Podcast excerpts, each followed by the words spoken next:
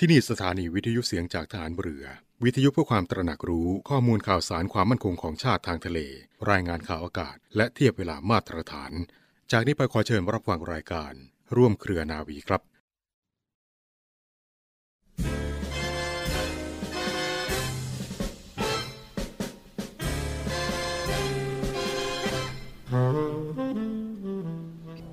คำที่ชอบมากในพระพุทธศาสนาคือวิริยะ วิริยะนี่ออกมาในรูปภาษาพูดธรรมดา ก็หมายถึงความอุตสาหะ เพราะเขาใช้คำว่า วิริยะอุตสาหะ คนนั้นมีความวิริยะมาก หมายความว่ามีความอุตสาหะมาก มีความขยัน มีความอดทน แต่วิริยะกลายมาเป็นคนที่มีวีระ เป็นคนที่กล้า อย่างเช่นคำว่า วีระบุรุษ วีรชน คนที่กล้าก็วิริยะนี้ ความอุตสาหะหรือความกล้าก็เป็นคำที่สำคัญ ต้องกล้าที่เผชิญตัวเอง กล้าที่จะลบล้างความขี้เกียจเกียจคร้านในตัว ให้หันมาพยายามอุตสาหะ ก็ได้เป็นวิริยะอุตสาหะ วิริยะในทางที่กล้าที่จะค้านตัวเองในความคิดพิเรน ก็เป็นคนที่มีเหตุผล เป็นคนที่ละอคติต่างๆ ก็หมายความว่าเป็นคนที่คิดดีที่ฉลาด วิริยะในทางที่ไม่ยอมแพ้แม้แต่ความเจ็บปวด ความกลัวจะมาคุกคาม ก็ทำสิ่งที่ถูกต้อง ก็เป็นคนกล้า ถึงชอบคำว่า วิริยะ พระราชดำรัสของพระบาทสมเด็จพระบรมชนากาธิเบศรมหาภูมิพล อดุลยเดชมหาราช บรมนาถบพิตรร่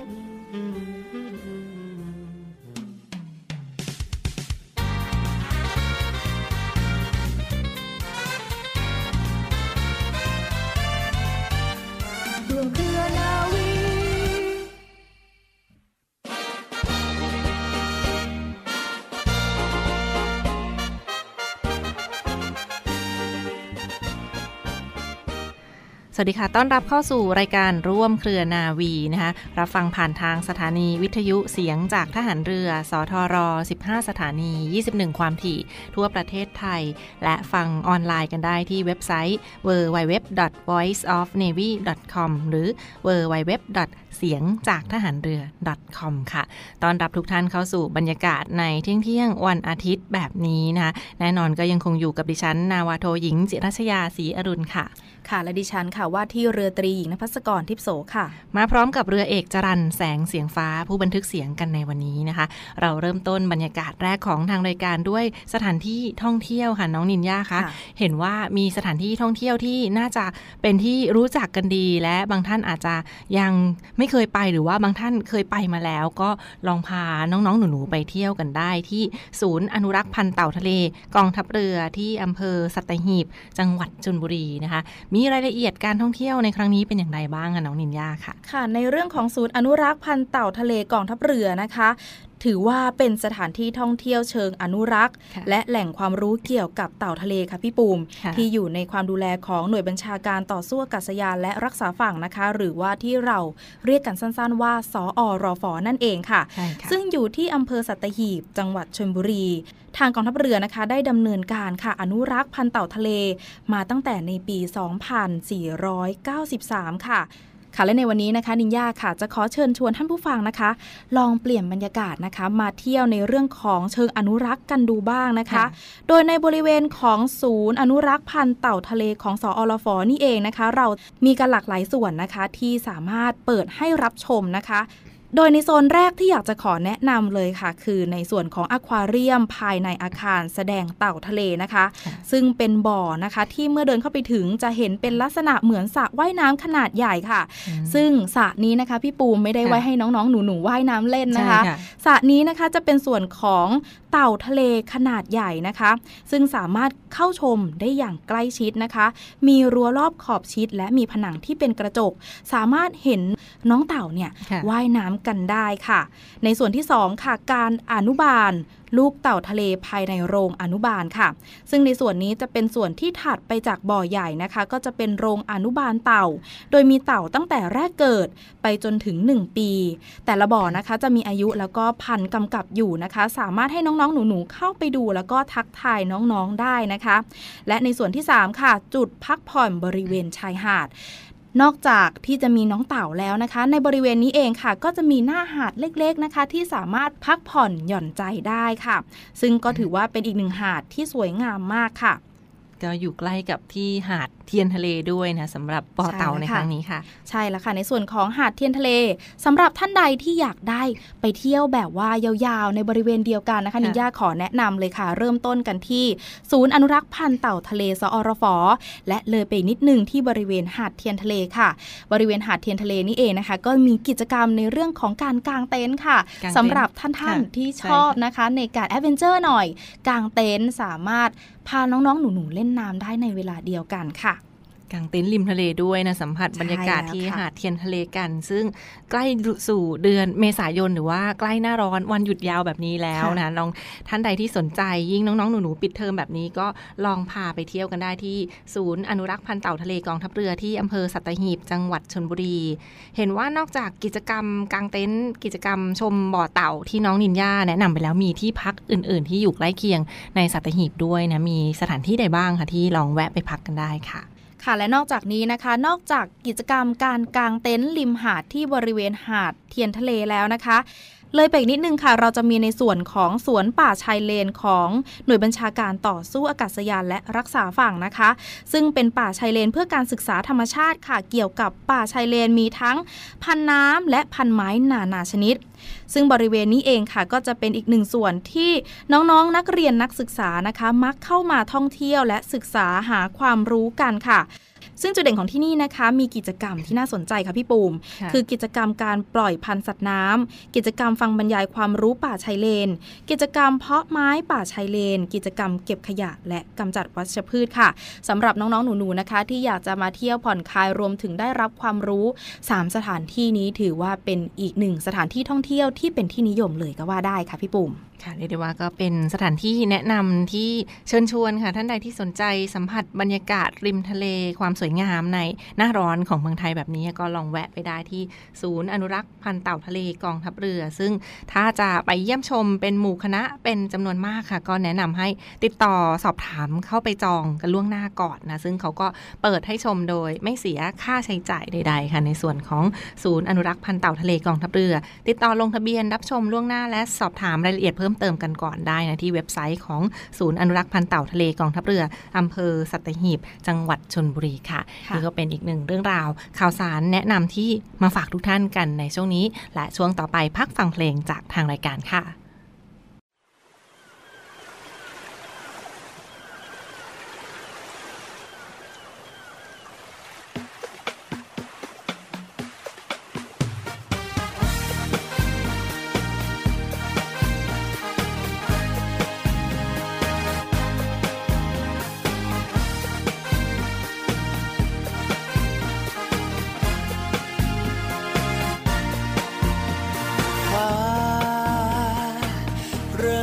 สีทองในวัน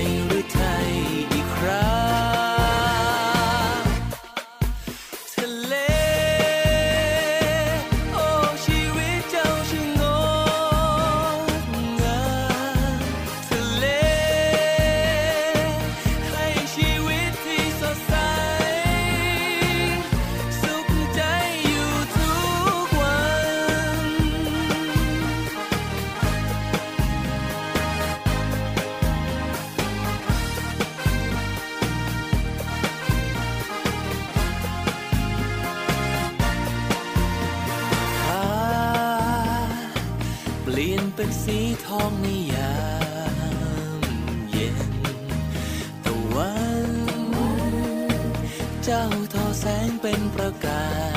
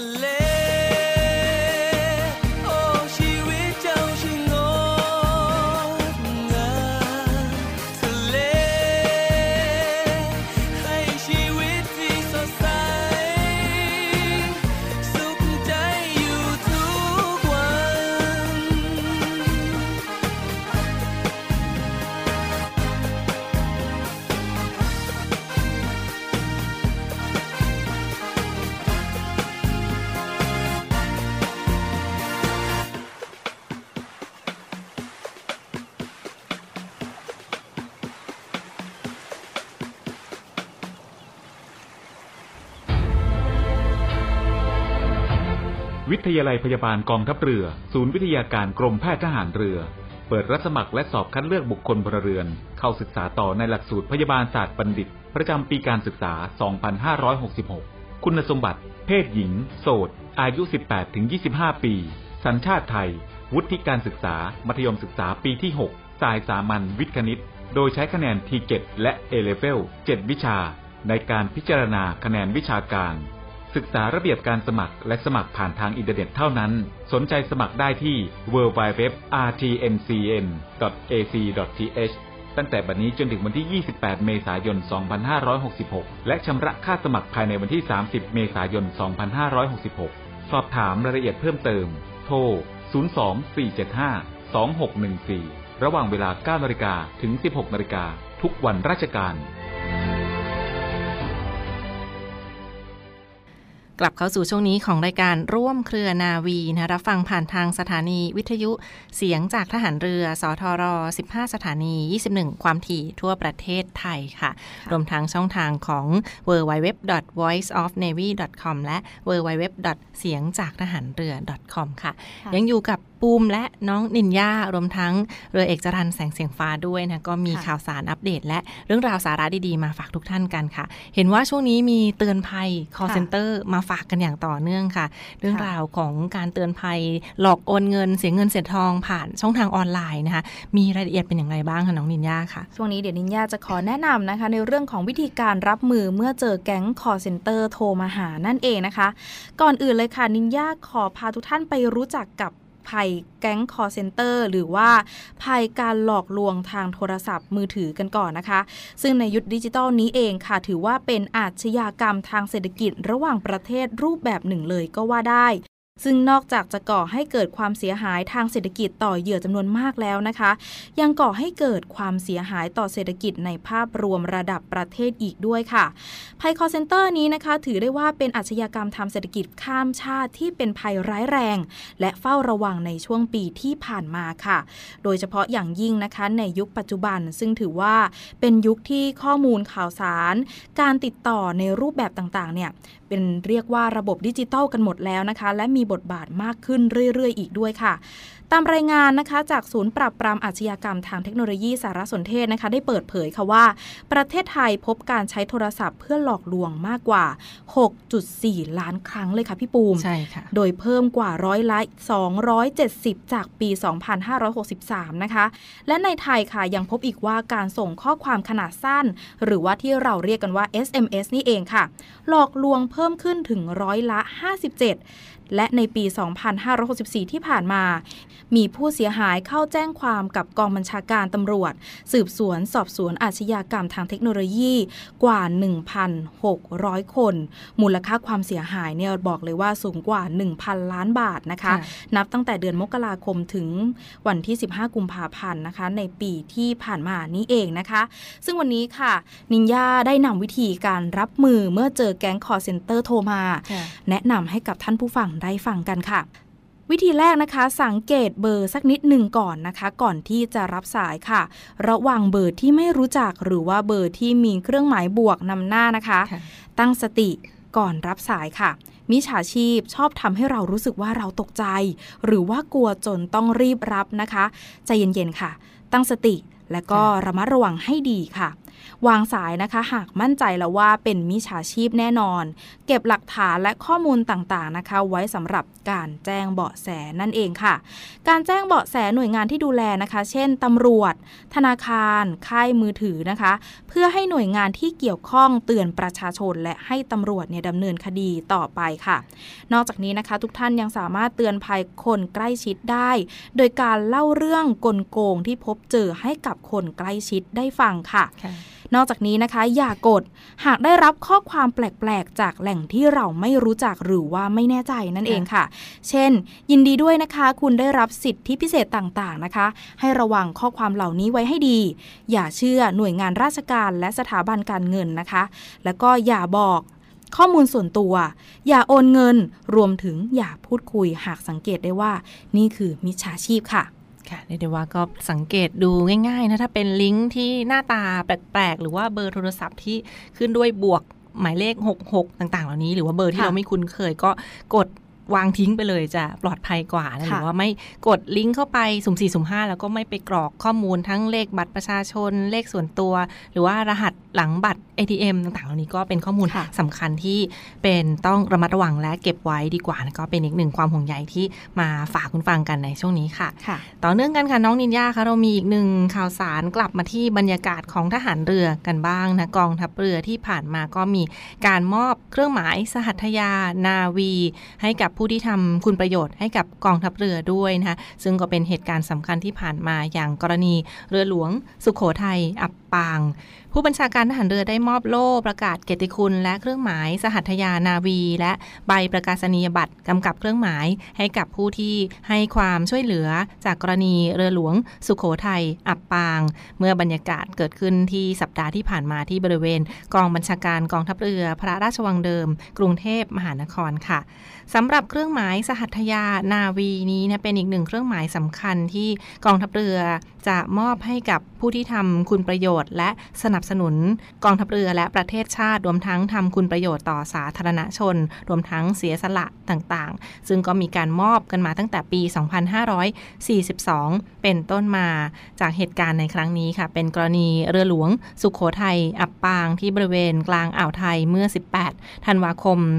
2565 จึงทำให้มีทั้งหน่วยงานภาครัฐ ภาคเอกชน และบุคคลต่างๆ ที่กรุณาเข้ามาช่วยเหลือกันอย่างต่อเนื่อง จากกรณีดังกล่าวค่ะกองทัพเรือ โดยผู้บัญชาการทหารเรือจึงได้ทำพิธีมอบโล่ประกาศเกียรติคุณ และเครื่องหมาย สหัตยานาวี เพื่อแสดงความขอบคุณให้กับผู้ที่เสียสละในการปฏิบัติหน้าที่ในครั้งนี้นะคะ ซึ่งต้องขอขอบคุณด้วยในส่วนของท่าน คุณปริญญาวันดี เจ้าหน้าที่นำร่องบริษัทท่าเรือประจวบจำกัด คุณพีรพัฒน์ประจวบลาภไพศาลผู้แทนคุณขุนแผน ชื่นประทุมนะคะ กับตันเรือประจวบ 4 และคุณวัฒนาจินตนา กับตันเรือประจวบ 5 ซึ่งทั้ง 3 ท่านเหล่านี้ค่ะ ท่านก็ได้ทำคุณประโยชน์ในการช่วยเหลือและค้นหากำลังพลจากเรือหลวงสุขโขทัยอับปาง ในครั้งนี้กองทัพเรือจึงได้ทำพิธีมอบ เครื่องหมายสหัตยานาวี และใบประกาศนียบัตรโล่เกียรติคุณให้กับผู้ที่ทำคุณประโยชน์ในครั้งนี้ค่ะ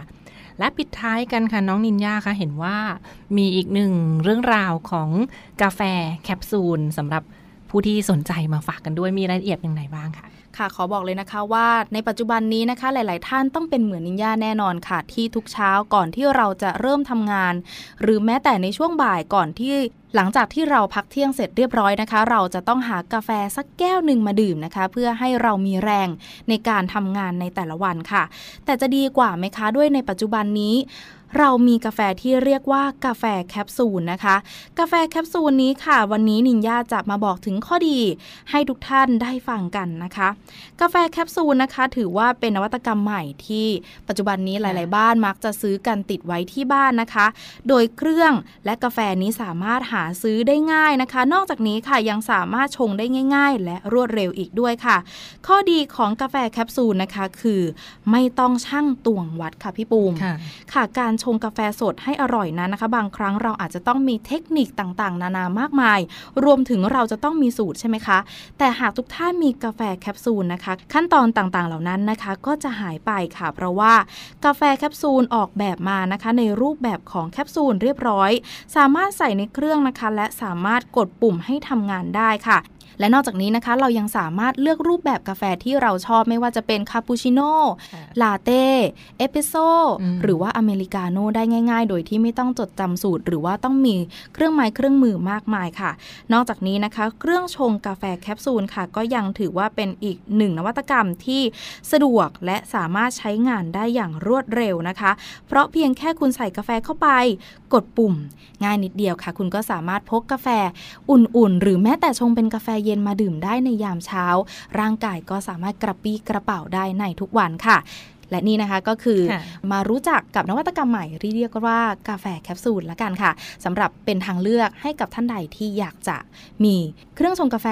มีกาแฟดีๆ ดื่มในทุกๆเช้าค่ะ ค่ะเรียกได้ว่าก็เป็นอีกหนึ่งนวัตกรรมสำหรับวิถีคนเมืองสะดวกรวดเร็วมากยิ่งขึ้นสำหรับท่านใดที่สนใจก็ลองไปหาซื้อมาทานกันได้นะสำหรับกาแฟแคปซูลแล้วก็เรื่องราวที่มาฝากทุกท่านกันในวันนี้ค่ะและทั้งหมดก็คือเรื่องราวจากทางรายการร่วมเครือนาวีในวันนี้ขอขอบคุณทุกท่านที่ติดตามรับฟังนะคะ ดิฉันนาวาโทหญิง จิรัชยาศรีอรุณค่ะ ค่ะดิฉันว่าที่เรือตรีหญิงนภัสกรทิพโสค่ะ ต้องลาทุกท่านไปก่อนนะคะ พบกันใหม่ในวันพรุ่งนี้วันนี้สวัสดีค่ะ สวัสดีค่ะ えっ?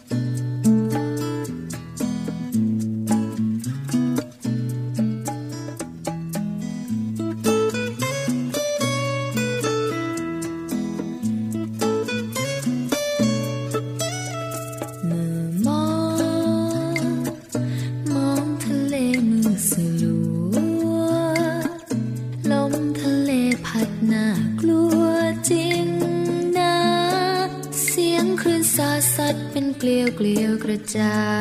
ยหาดทรายทรายมากมายไกลสุดตา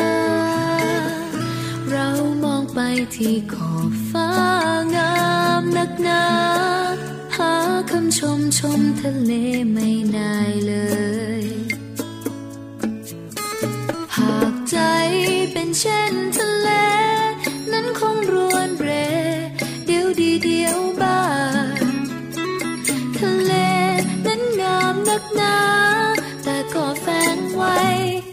ความน่ากลัว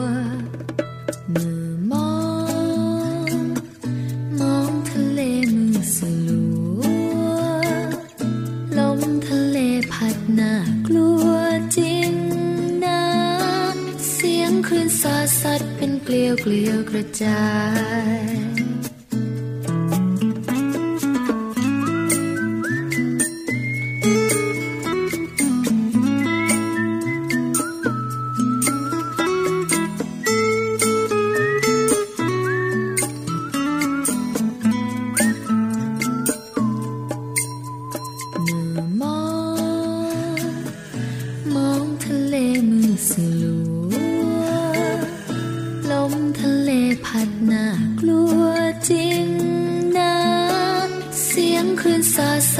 เป็นเกลียวเกลียวกระจา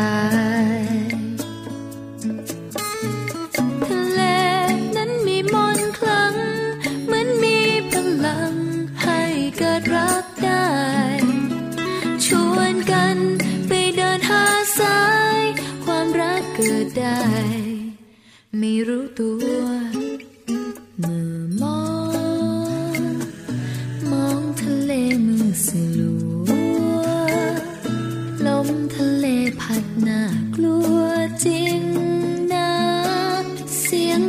าดสัดเป็นเกลียวเกลียวกระจาย